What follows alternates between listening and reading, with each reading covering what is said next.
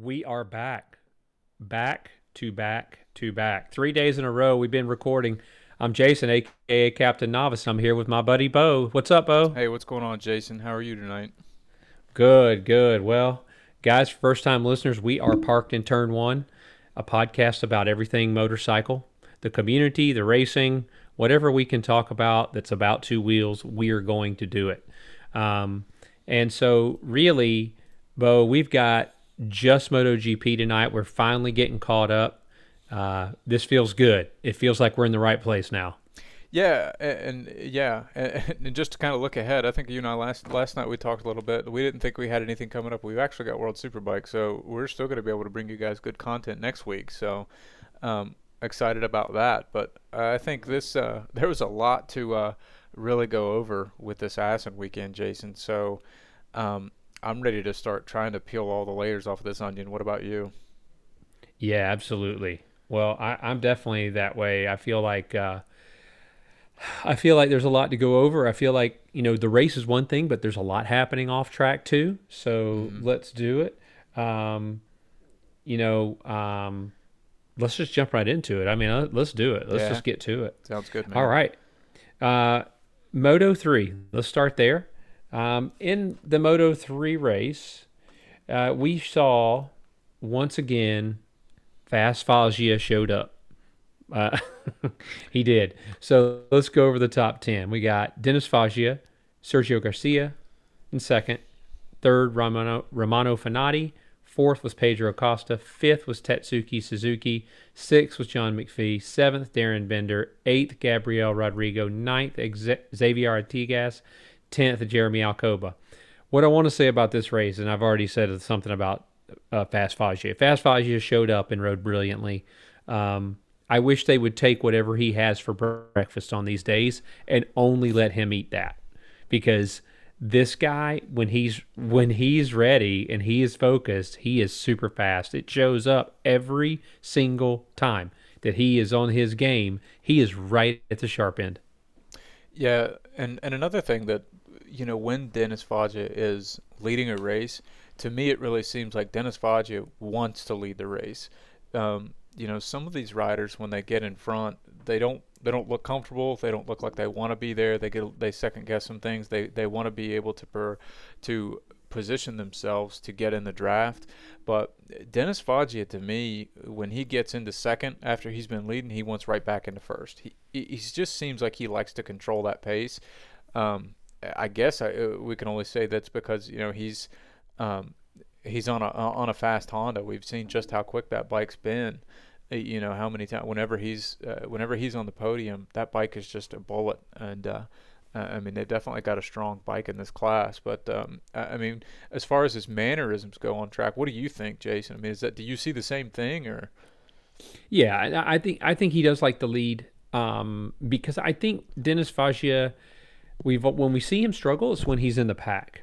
And that says to me that he's a guy that runs a little bit different line. And when he's behind people, his line is is getting interrupted by other riders, and he's not really able to maybe work through the pack quickly enough to get to the front where he could be fast. So when he when he does get to the front quickly, when he qualifies really well, uh, what we see is what we saw at Assen and what we've seen at the other the other tracks that he's shown up at. I, I mean, this guy, he could be right there with Pedro Acosta this year if if he showed up every Sunday, but right. he doesn't always show up, and that's the thing.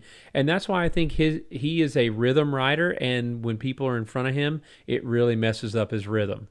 And speaking from experience, I mean, I'm the same. I'm a rhythm rider. When you get in my way, and I can't hit the gas when I meet when I want to, and you break earlier than I want to, you know, it, it upsets me too. And you know, I'm world class, so we're the same. But it's just I, I really feel like there are riders that are like that. They don't love the battle and the fight because you could contrast that style with someone like Darren Binder, who's cool to pass four guys on the brakes, no problem. he doesn't care. It's fine. But Foggia is very much get out front, run my lines, try to be really smooth and consistent, and uh, hopefully not too many people get in front of me so it doesn't upset my rhythm too badly.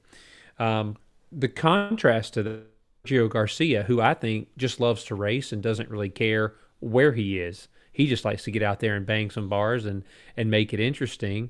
And he was really fast on Sunday too.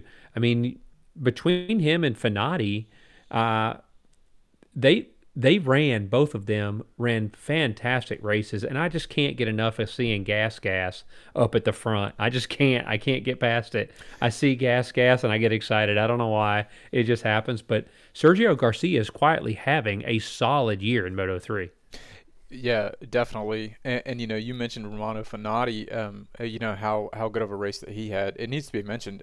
He had a double long lap penalty. He really yes. You know, I was going to mention that, yeah. And still ended up on the podium. So uh, you know, and like you had mentioned about Dennis Foggia, liking a line, liking him to run those uh, certain lines. You know, we've seen Romano Fenati always make some weird shapes on track whenever he's on a bike. He's got a real unique line about him as well.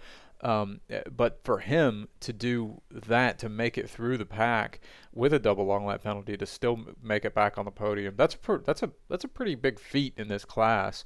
Um, so yeah, uh, you know, not to not to skip over Sergio Garcia because I think you had you make some really good points. I mean, he he looks like he's having a lot of fun on the bike, and and like you said, he he, uh, he seems like he really enjoys getting down the nitty gritty with another rider and, and, really battling and really you know trying to get in there. And uh, you know, the, every I, time we see him, right. he got a big smile on his face.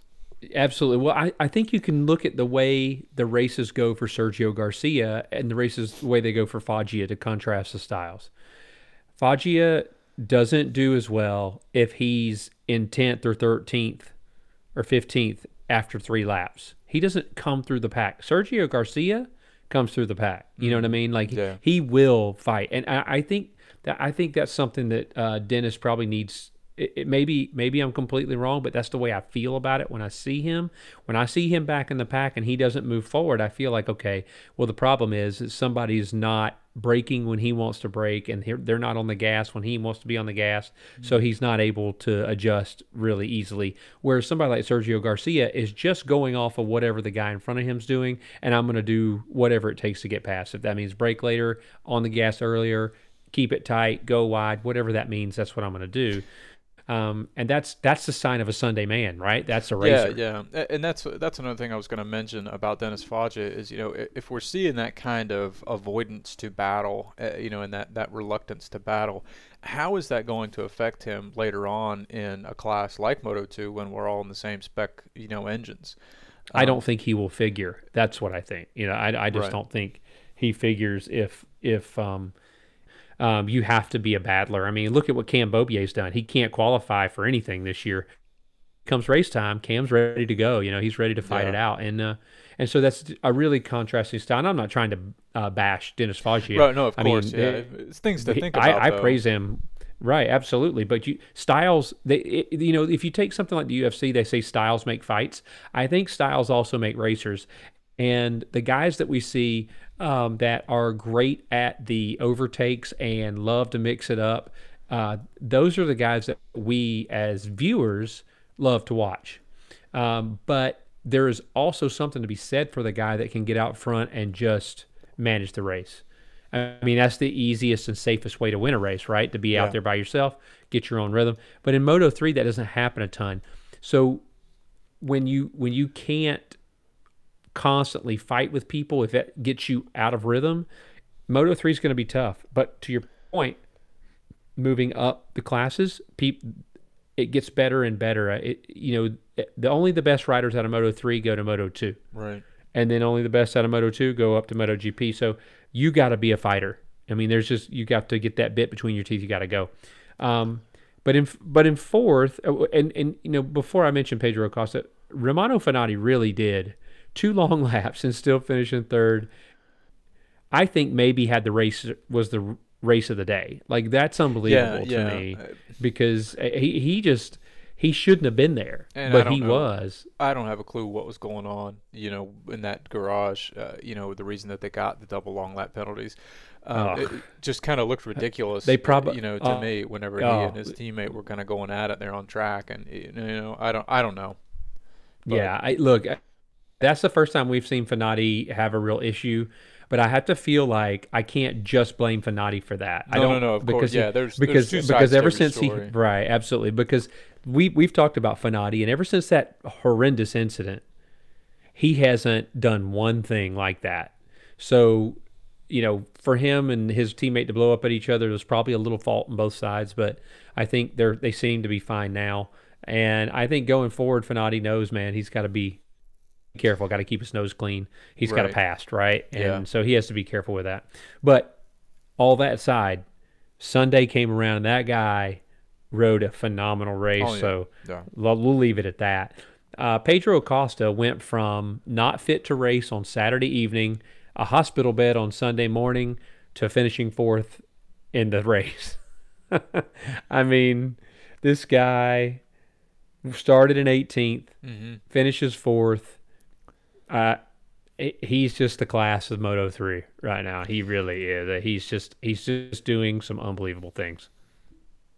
No, I agree. And, you know that crash that he had on Saturday. Um, I mean, wow. Uh, You know that we could have had we could be having a different conversation about Pedro Acosta now. You know, if we're just talking a Yeah. couple feet, Yeah. and you know the results of that crash could have been a whole lot different. But Well, I'm Um, glad you brought that crash up, Bo, because I want to talk about Right. Moto 3 and these tactics real quick yeah, and how stupid they are. This you saw, I was watching FP3 and I saw all these riders sitting there waiting for the the get all we all got to go together and get a tow. mm-hmm. That is ridiculous. And that that lap that he was so desperate to get, as long as, as well as the other guys, most of them weren't even going to count because they didn't get across the line right. No, exactly. because they waited so long. Yep. This is this has to stop. If the FIM is really interested in racer safety, they have to stop that. And that that might mean that in Moto 3, like we talked about, I think you and I talked about off air, maybe we do it simply like Moto E. Yep. Or, or with teammates only because this is getting out of control. It's it you know we talked about turn one becoming dangerous at Mugello and and mm-hmm. at Sachsenring. It was nuts, and and it's the same. Like everything that these guys are doing, they're young and they want to, they're hungry, but the teams have got to rein that in. And you've got adult men making decisions like that for their riders, holding their riders until everyone else goes out. That is so contradictory to everything else I think of. I want to be out there by myself when I'm on track. But these guys are doing things that are just making it unnecessarily dangerous and I think we got to do something about it. I think it really needs something needs to be done. No, I completely agree. Um, like you said, you know, we briefly mentioned, you know, what about a Moto Moto E style qualification, or if you know take it a step further to condense the time down, is you know send them out with their teammates, you know, two at a time, and and and let them go run their fast lap and uh, together, or or one fast lap and you know an out lap and a fast lap.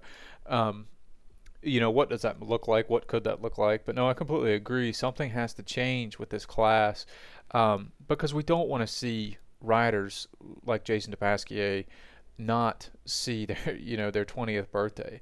Uh, You know, Yeah. it's just it's not right. And and Well, th- these young right. men, these talent, th- these talents that and that you know these men don't have the, the chance to to to have families and things. uh, And but you know beyond that, just not even a rider losing their life, but just the simple fact that it puts everyone at risk on track whenever there's a, a big gaggle of riders that are frantic, that are, um, you know, not in the right headspace to be on track. And, and, and we have to remember, we're not talking about gr- grown ups. Uh, Uh, you know, and, No, I, and I mean that respectfully. That's why I possible. mentioned you know, the team. yeah. That's why I mentioned Yeah. the team, the You're grown right, yeah. men encouraging these tactics. No, you're you're absolutely right. These riders are not make you know they they're not.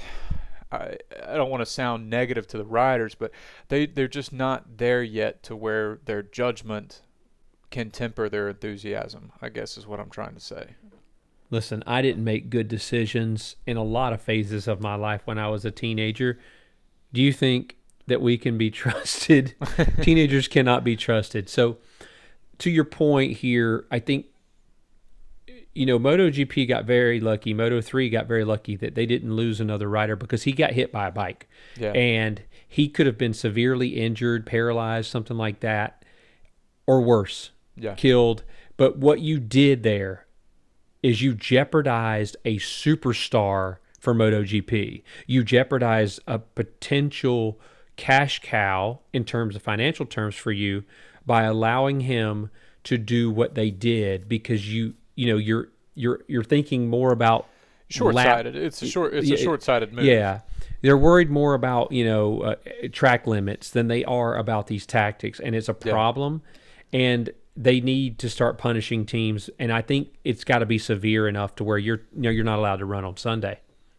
No, I agree. And and yeah. I realize the sponsorship money. I realize that. Mm. But these teams, if they know that going in and they make that decision, that's between them and their sponsor. And if they can't ride anymore because their sponsor pulls the money, well, that's their fault. They made that decision. These are the, what do they say all the time about track limits? The rules are the rules. So right. don't try to break the rules. So we almost we we narrowly avoided a disaster in terms of someone getting severely injured or even worse, losing their life. And not to mention, it is the rising star, the star of stars in Moto 3. Right. You cannot do that. The NFL protects their stars and the quarterback, and we complain about it all the time. Mm-hmm. You have to do something similar. You cannot allow this to keep happening. Um, and I would like to see more severe and more consistent punishment, but this is something we've already discussed. Right. Um, yeah.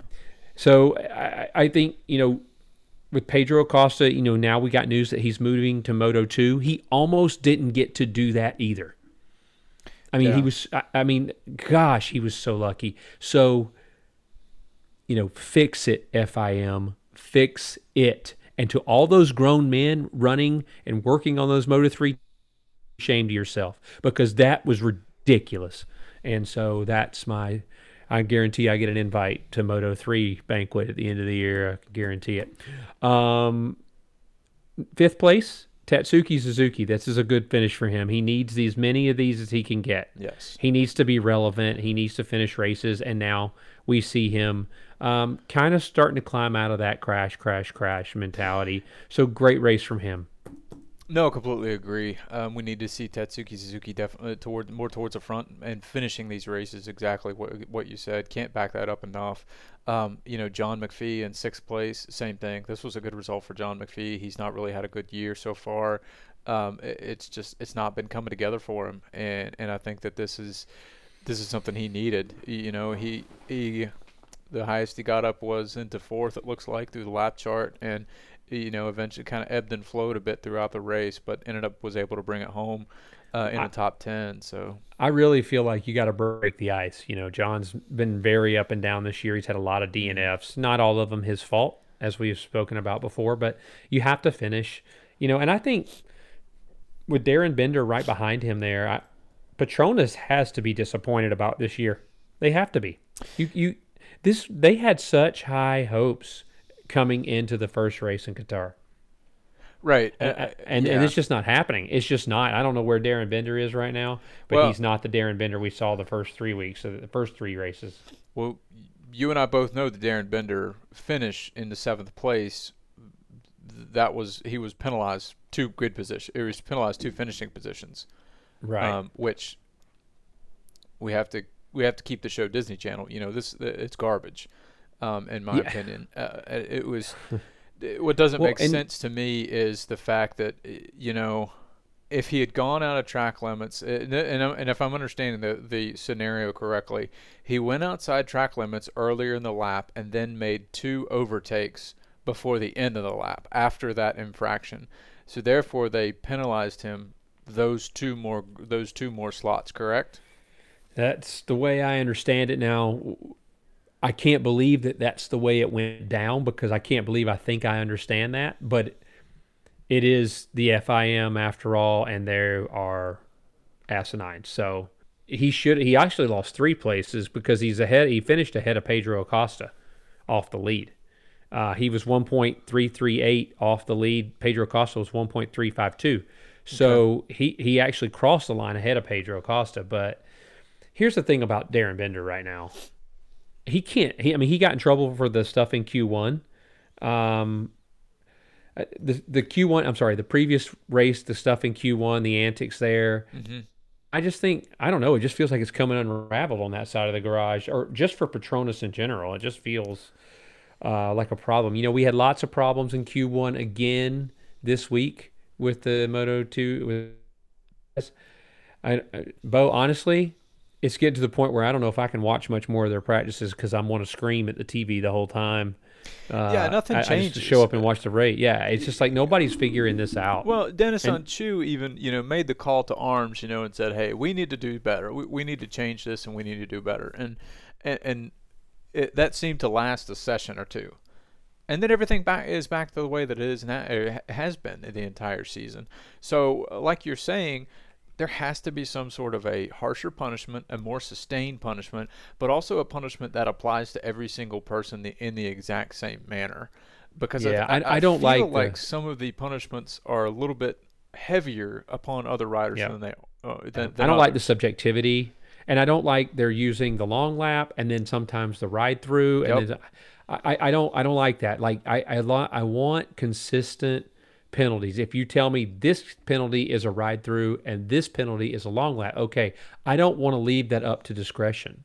I don't like that because as a as a fan, you see something like what happened with Darren Binder. Okay, so he he exceeded track limits and it was a three second penalty or whatever it was. You know, okay, uh, uh, that that at least I think it's BS, but at the same time, I think at least it's consistent. But the the other stuff, like we never know, we don't have a clue. So, you know, it, it's frustrating, and you know, I think you know we've- been on this for a while, but Yeah. if we look at Gabriel Rodrigo, Xavier Artigas, and Jeremy Alcoba, those guys, you know, were up at the front for a little while, and then they struggled at the, I guess, the last uh, seven or eight laps. They just they fell way off. But both, all of them finishing in the top ten is good. I'm surprised. You know, Jeremy Alcoba, I thought at the beginning of the race was super aggressive, and I thought, hmm, I wonder what he's going to do. And then it just looked like something happened to him, and he just kind of he know, just kind of lost everything. Like he just all mojo was gone. It really only lasted, you know, for a lap or two because even after lap two, he was down in, in sixth place and never Yep. never re- never got higher than sixth place after that. So I, I think I it comes don't know what down to it that uh, you know Dennis Foggia, Romano Fenati, uh, you know, and Sergio Gar- Sergio Garcia, they just had it to this w- this weekend Yeah. over him. Yeah, and, you know, at least on point, yeah. Sunday because obviously he started on pole position, so he was fast on Right. Saturday. But Yep. um, you know, Sunday. Conditions changed. I don't know. I mean, we've seen the same thing out of somebody in the GP class. It seems like every time he ends up on pole, but um, you know that's neither here nor there. Uh, But you know, Hmm, just it bears mentioning. Yeah, I, I saw that too, but it was just strange to me. I mean, he, Yeah, he was out yeah. there. He was aggressive. He didn't get a good start, but he threw like like made a couple of passes, and then like you said, it just it was like a stone. Um, so he, he had a bad day. The last thing I want to mention about Moto Three, you know, is Andre Ami- uh, Mino. I mean, dude, is just crazy unlucky right now. It Yeah, he feels yeah. like he's the new McPhee. That's Oh my gosh. Yeah. So keep your head up, brother, and keep racing. I mean, it, it's got to turn around at some point, right? Yeah, definitely. Uh, but but anyway, let's move to Moto Two. I, I think uh, that was a phenomenal race. Uh, we had Raul Fernandez finishing first, Remy Gardner finishing second, Augusto Fernandez finishing third, Sam Lowes in fourth, Marco Bezzecchi in fifth, Ai Ogura in sixth, uh, Jorge Navarro in seventh, uh, Xavier Vierge in eighth, Marcel Schrötter in ninth, and um, Celestino Vietti was in tenth. Um, Raul Fernandez, Remy Gardner, we know now that they are both going to be in MotoGP next year. Um, but Raul Fernandez is just showing us just how much of a class rider he is. I mean, he he looked phenomenal, and when he took the lead, you know, Remy just couldn't get a sniff of it back. And uh, it, it, I mean, what else can you say? The the kid is the kid is out of this world right now. He's riding unbelievably well. Yeah, I think Remy Gardner wanted definitely definitely wanted to uh, wanted to try to charge him, but you know with only three laps left, but by the time that Remy Gardner finally got past Augusto Fernandez and Sam Lowes both, um, he just didn't have it. I don't even know if he would have been able to, to run down Raul if he had five laps left, or you know, or, or even ten. But I think Raul Fernandez just really wanted this win this weekend.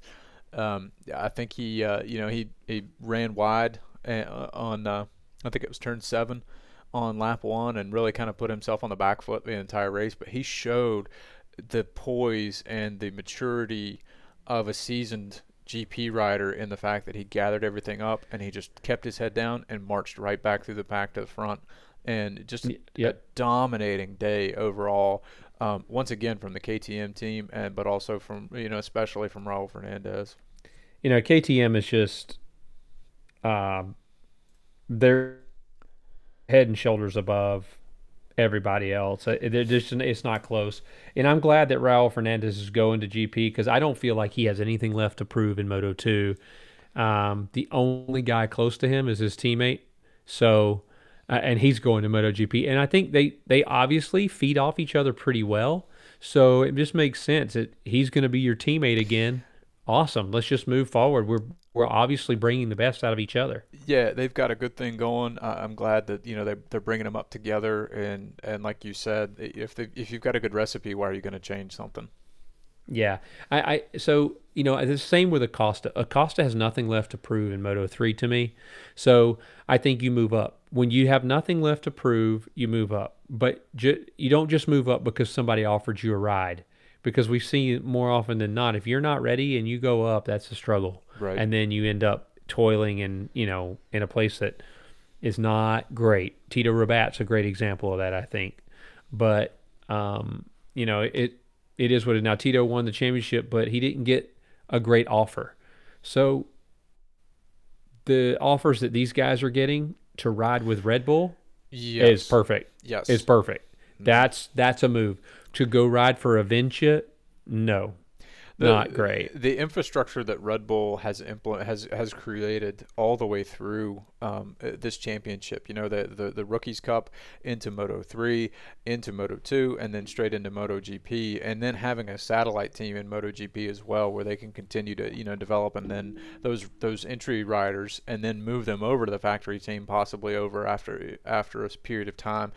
To me, that is such a long game approach. And you know it, it's it's similar to the to you know how Valentino Rossi had set up the VR46 Academy. But obviously I think that you know Red Bull's got a little bit more backing there and they have a bit more resources to be able to create such a dominant and powerful infrastructure for themselves that they've created their own recruiting funnel essentially. And yeah absolutely. they're definitely um, I mean they're, they're positioning themselves very well in MotoGP. Um, you know, not to not to slide not to slide sideways a little bit to, to MotoGP already, but you know, staying in this class, like you're saying, bring Acosta up to Moto two, get these other two guys out and get them where they need to be in, into GP. Right. Give them the opportunity to, to prove themselves in GP. You have a GP team that's not showing you the results right now, so ch- so why don't you give something else a shot? Yeah, I say bring Cameron Beaubier into that Red Bull team. I love American racing, but that team is is the best in the paddock right now, and I want an American in there. So Aki, if you're listening, Beaubier, or you know what, I'd be cool if you brought Gerloff, uh, or even tell you what, you bring SDK. SDK Red Bull KTM. Let's do it. I think that's a power move. Definitely, definitely SDK. You know, he's youthful, and yeah, let's see him in the in yep. the Moto Two. Let's see what he's got. Absolutely. Okay, so Remy Gardner couldn't win it, but again with a sensible, measured approach. Championship ride. Yep, championship ride. Did a great job. He lost five points, but after Raul crashed, that's not such a big deal. Mm-hmm. Um, and uh, you know he goes into the summer leading the championship by a good chunk of points. Definitely. I, I, mean, what more can you ask for? You got five weeks off. You can relax a little bit. You've got a big lead. He's not under pressure. Uh, you know, he he yeah. he doesn't feel that pressure that he's got to perform and he's got to you know show back up and and there's no Absolutely. frantic there's there's no frantic uh, second half of the season to him. You know, like That's right. what we're seeing out of Sam Lowes. You know, Sam Lowes has got to be feeling the pressure. Uh, now, you know, even towards the end of this race, Augusto Fernandez, this was a fantastic podium for him. It's been a long time yep. since he's been on the podium. Now, Augusto's good at Assen, though. Augusto won at Assen before. He's really good at Assen. Mm-hmm. And, and, and but you're right. I mean, you you you started the year out like a house on fire, and uh, you've cooled off considerably. But a fourth place is not a disaster. No, no, it's not not bad, and it's something Sam Lowes needed. But I think that you know where we're at right now, a championship charge for him is is he's definitely on the back foot. You know, I mean, the Red Bull KTM guys would have to take each other out repeatedly right? for him to have a shot. I mean, that's the way it's going to happen. Um, but yeah, so in fifth place we had Marco Bezzecchi, and and Marco, it, I mean, I don't know, I, I shocking is what's happening with Marco right now, and I say shocking. He's finishing fifth. He's doing the sensible thing. He's bringing a bike home every week. But, But goodness eight- gracious, yeah, He's eight, seconds, off. the- yeah, Yeah. He he I don't think anyone on a regular basis has the pace to match KTM Ajo, but I I thought VR46 would be closer.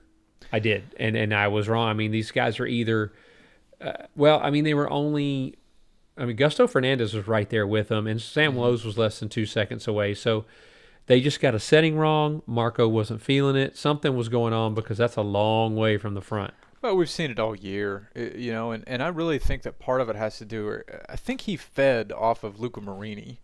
Uh, you know, Luca Marini was a really fast rider in Moto 2. He did well. Mhm. Um, uh, you know, and whenever he was doing well, you would always see both of these guys riding together. So I, I really feel like he he he fed off of that enthusiasm and that speed that, that Luca Marini had, and it gave him more confidence.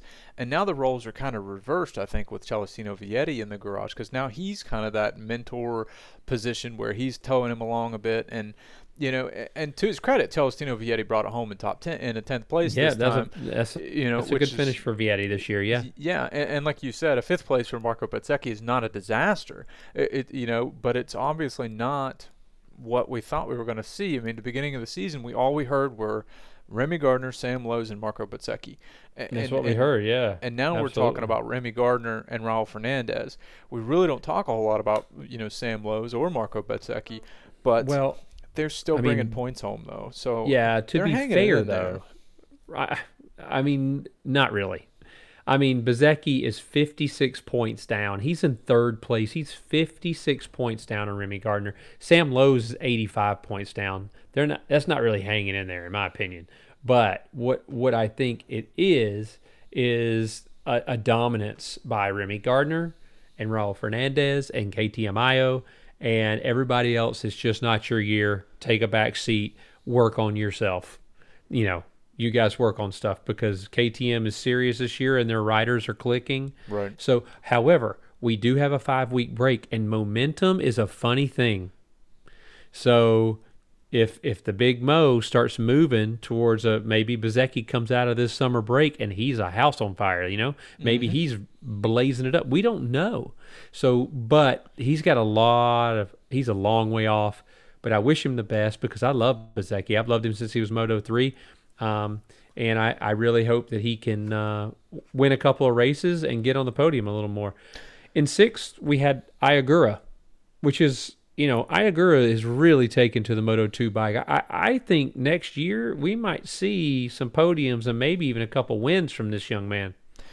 I completely agree. Uh, you know, and and he's been really the the, the unsung hero uh, of the rookies. You know, right now we talk, uh, we just see so much dominance out of Raul Fernandez in this class as a rookie, but I Ai Ogura is still so strong as a as a rookie. You know, I, I mean, he's finished in front of Jorge Navarro, uh, Xavi Vierge, Marcel Schrötter. Uh, You know, these are veterans in this class. These are guys that have turned tons of races in this class, and he's right there. He, he's he's beating these guys. You know, he beat uh, beaten uh, Jorge Navarro by three seconds, so almost four. Right. You know, three seconds. So, um, uh, no, I I have nothing but good things to say about Ai Ogura, and I applaud his effort. So, far. and I think he's had two DNFs this year so far, at least. Um, you Yeah. know, uh, w- you know, both of the two of those that I can t- think of the top of my head were coming together with uh, American riders. Um, Watch But, uh, out, yeah. America's coming. so, So, yeah, yeah. But you know, might be Japan's next great hope, actually. yeah, um, yeah. Yeah, so he seems to do better on the larger bike, so that bodes well for him to move if he moves to MotoGP. Um, but you know, I, I I do I did not mention, and I should have mentioned that Bezzecchi started in 16th in this race and finished fifth. So really, he in places that that's solid, solid riding by him. That's I just want to throw that out because I, yeah, that, that's absolutely. that's absolutely. Um, So, you know, moving on down, your man Jorge Navarro is now putting together a string of top tens because he heard you talking some trash about him. So well done, Bo, to light the fire in Mr. Navarro. That is what it's for, man. The Bo Bus is not to, to, to disparage riders. The Bo Bus is to create a sense of urgency of riders and really help bring out the best in them. So, you know, I, like- I consider like it a that. job well done of the guys in Parkton Turn 1 can help to turn Jorge Navarro's season around. Now, if only, right. you know, Alex Rins and Joe Roberts would uh, take to that and really Mm, to I'm glad you brought up Joe Roberts. Mm. Um, it was a painful Let- thing let- to do. Yeah, that was painful. Uh, you know what? Let's get through the other top 10. Right. Xavi Vierge, Marcel Schrötter, uh, Celestino Vietti, who we already mentioned, with a very solid ride to finish 10th. Marcel Schrötter quietly, I mean, I don't know what the criteria that these guys use to keep a ride, but if you're finishing constantly in the top 10, you have to keep your ride. Am I right? I mean, you have to. I would Like, think so. I think it also yeah. considered it's you know the, you think of the caliber of the team as well. You know, and and the um, what is their the Liquid Moly Intact G- GP team? I couldn't remember. No, they know, were they were Dynavolt. right. They were who I was Dynavolt last Yeah, year. Exactly. That's Yeah. I was thinking Dynavolt. So I, d- I didn't want to misstate the title sponsor and then have a phone call uh, Right. from Yeah, Moly since because we know they listen to us. Yeah, absolutely. I mean, but I I think Marcel Schrötter's doing a solid job for his team this year. Yeah. You know, again, I, I'll say it again. The top two places are really KTM Ajos to lose.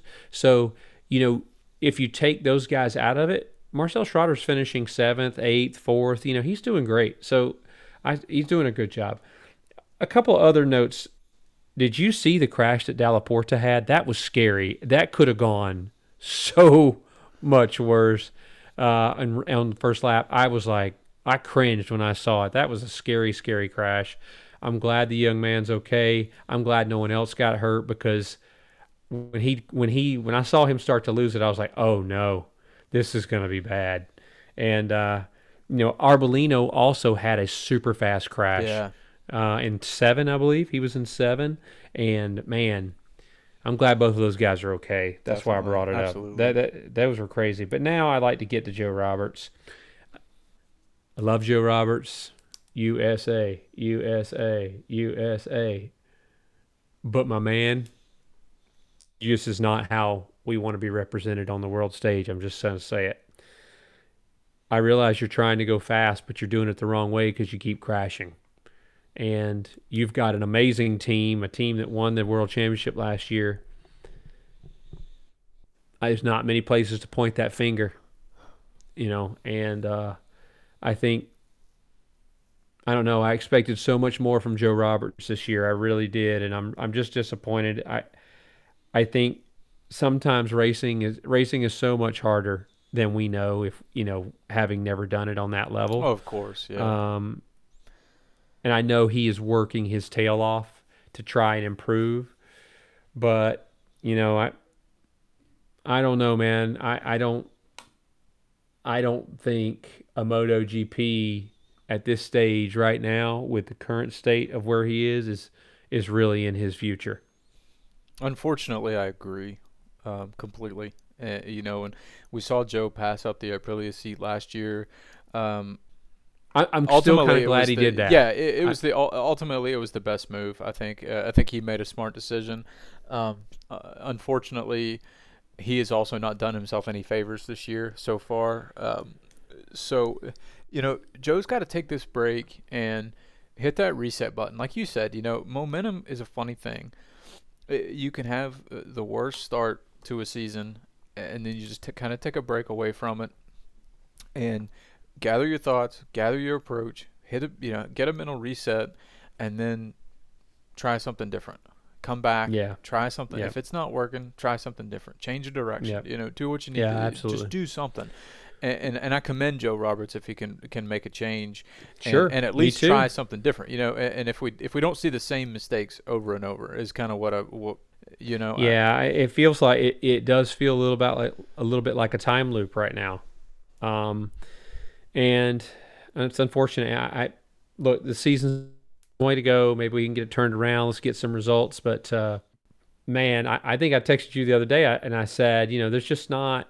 I'm so disappointed that we don't have Americans, enough Americans on the world stage, but it's pretty evident that there's a reason why, you know, and uh, you know, even as well as Gerloff has done in World Superbike, he hasn't won a race. And Spies went over there and won a world championship in first year. So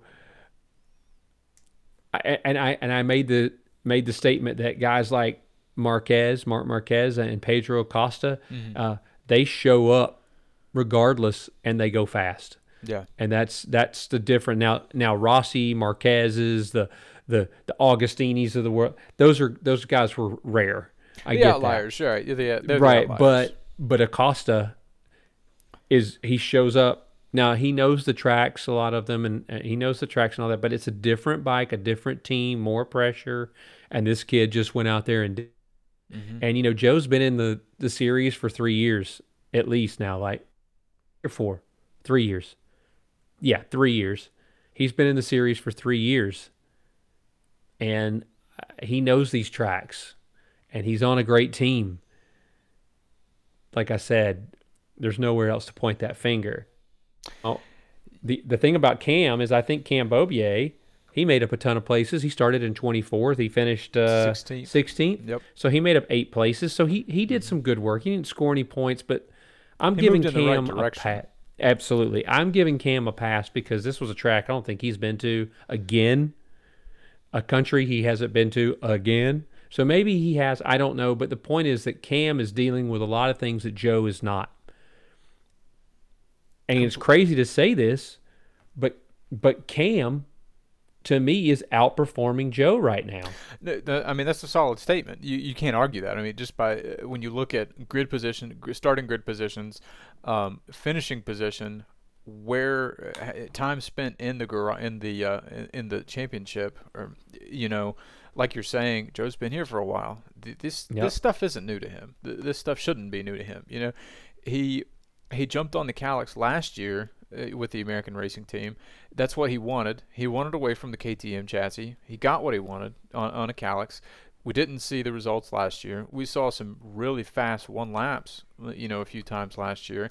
Um, I, I think that he had a really bad stroke of luck um, when it came to uh, uh, France last year, and yeah. that almost seemed like it was a a a tipping point that that kind of started this terrible snowball that we've seen you know quite a bit and and it never yeah. really you know it's Maybe not really so. gotten back on since then but and I could be and obviously I could be wrong he could could, could have fully, completely forgotten about that and not care about that anymore but you know like you're saying Joe Roberts got to do something in Cambodia keep doing what you're doing because you're going in the right direction just figure out that fast yeah. lap so yeah I, I mean Joe's not the only one struggling in that Moto 2 class I mean uh Digia um, right. I don't say his last name because I never say it correctly. D- Digi Antonio, but it, Digia has fit three DNFs in his last four, so he's going the wrong way. And you know, I made that statement. You know, he Joe Roberts has 24 more points. He's almost he's double the points almost of Cam right now in the championship. Mm. But it, but the the eyeball test shows tells me that you know I don't know if that's the same story if we put Cam on that Italtrans team. Right. So, you know, I, I don't know. I, I'm wishing them both the best. I really am. But man, I'm frustrated right now with Moto 2 with what's Americans. I want it to get better. Um, a little news though, Canet is now switching teams. He's going to Sito Pons and the mm-hmm. Flexbox 40 team next year. He's leaving the Boscoscuro chassis, I guess. Yep. Um, any thoughts? I personally think we're going to see a stronger Canet next year. Uh, I, am not blaming the bike outright. I'm, I just don't think that Canet is getting the feeling that he needs on the front of that bike. Um, we've seen that Aaron Canet can be very fast on a bike, and, and even on the Boscoscuro chassis. But we've also seen that Kalex dominates this class. So I think you take Aaron Canet, who's a, ph- a, phenomenal rider, you take a Kalex, which is a tremendous motorcycle, you put those two together, and I think we're going to see a lot more um, higher results from Aaron Canet yep. next year. Probably a lot less falls because he's probably not going to have to really push that bike to as much to a limit to go fast as he is right now. Yeah, that, that's a good point. I, I, you know, lastly, I just want to give a shout out to Tom Luthi for getting some points this week. Good on him. He finished in the points. Uh, Bo Bendsneyder I don't know what happened to Bo Bendsneyder. I I thought he was coming on there for a few weeks, and now um, I think we might need to send out a search party. I'm not sure, but but um, you know, congrats to Tom finishing in the points there. The, those finishes have been few and far between for him. So hopefully after the break, you know, he can get this figured out. Like you said, maybe that reset button will help a little bit. And when you see the old Tom Luthi come back out here, because we we like Tom, we like to see that. He's he he was a great great racer in this class for a long long time. Um, move. I'm ready to move to MotoGP. You want to do? Yeah, I think we're running short on time, so we can definitely uh, uh, jump over to uh, to MotoGP and, and dive into that. Cool.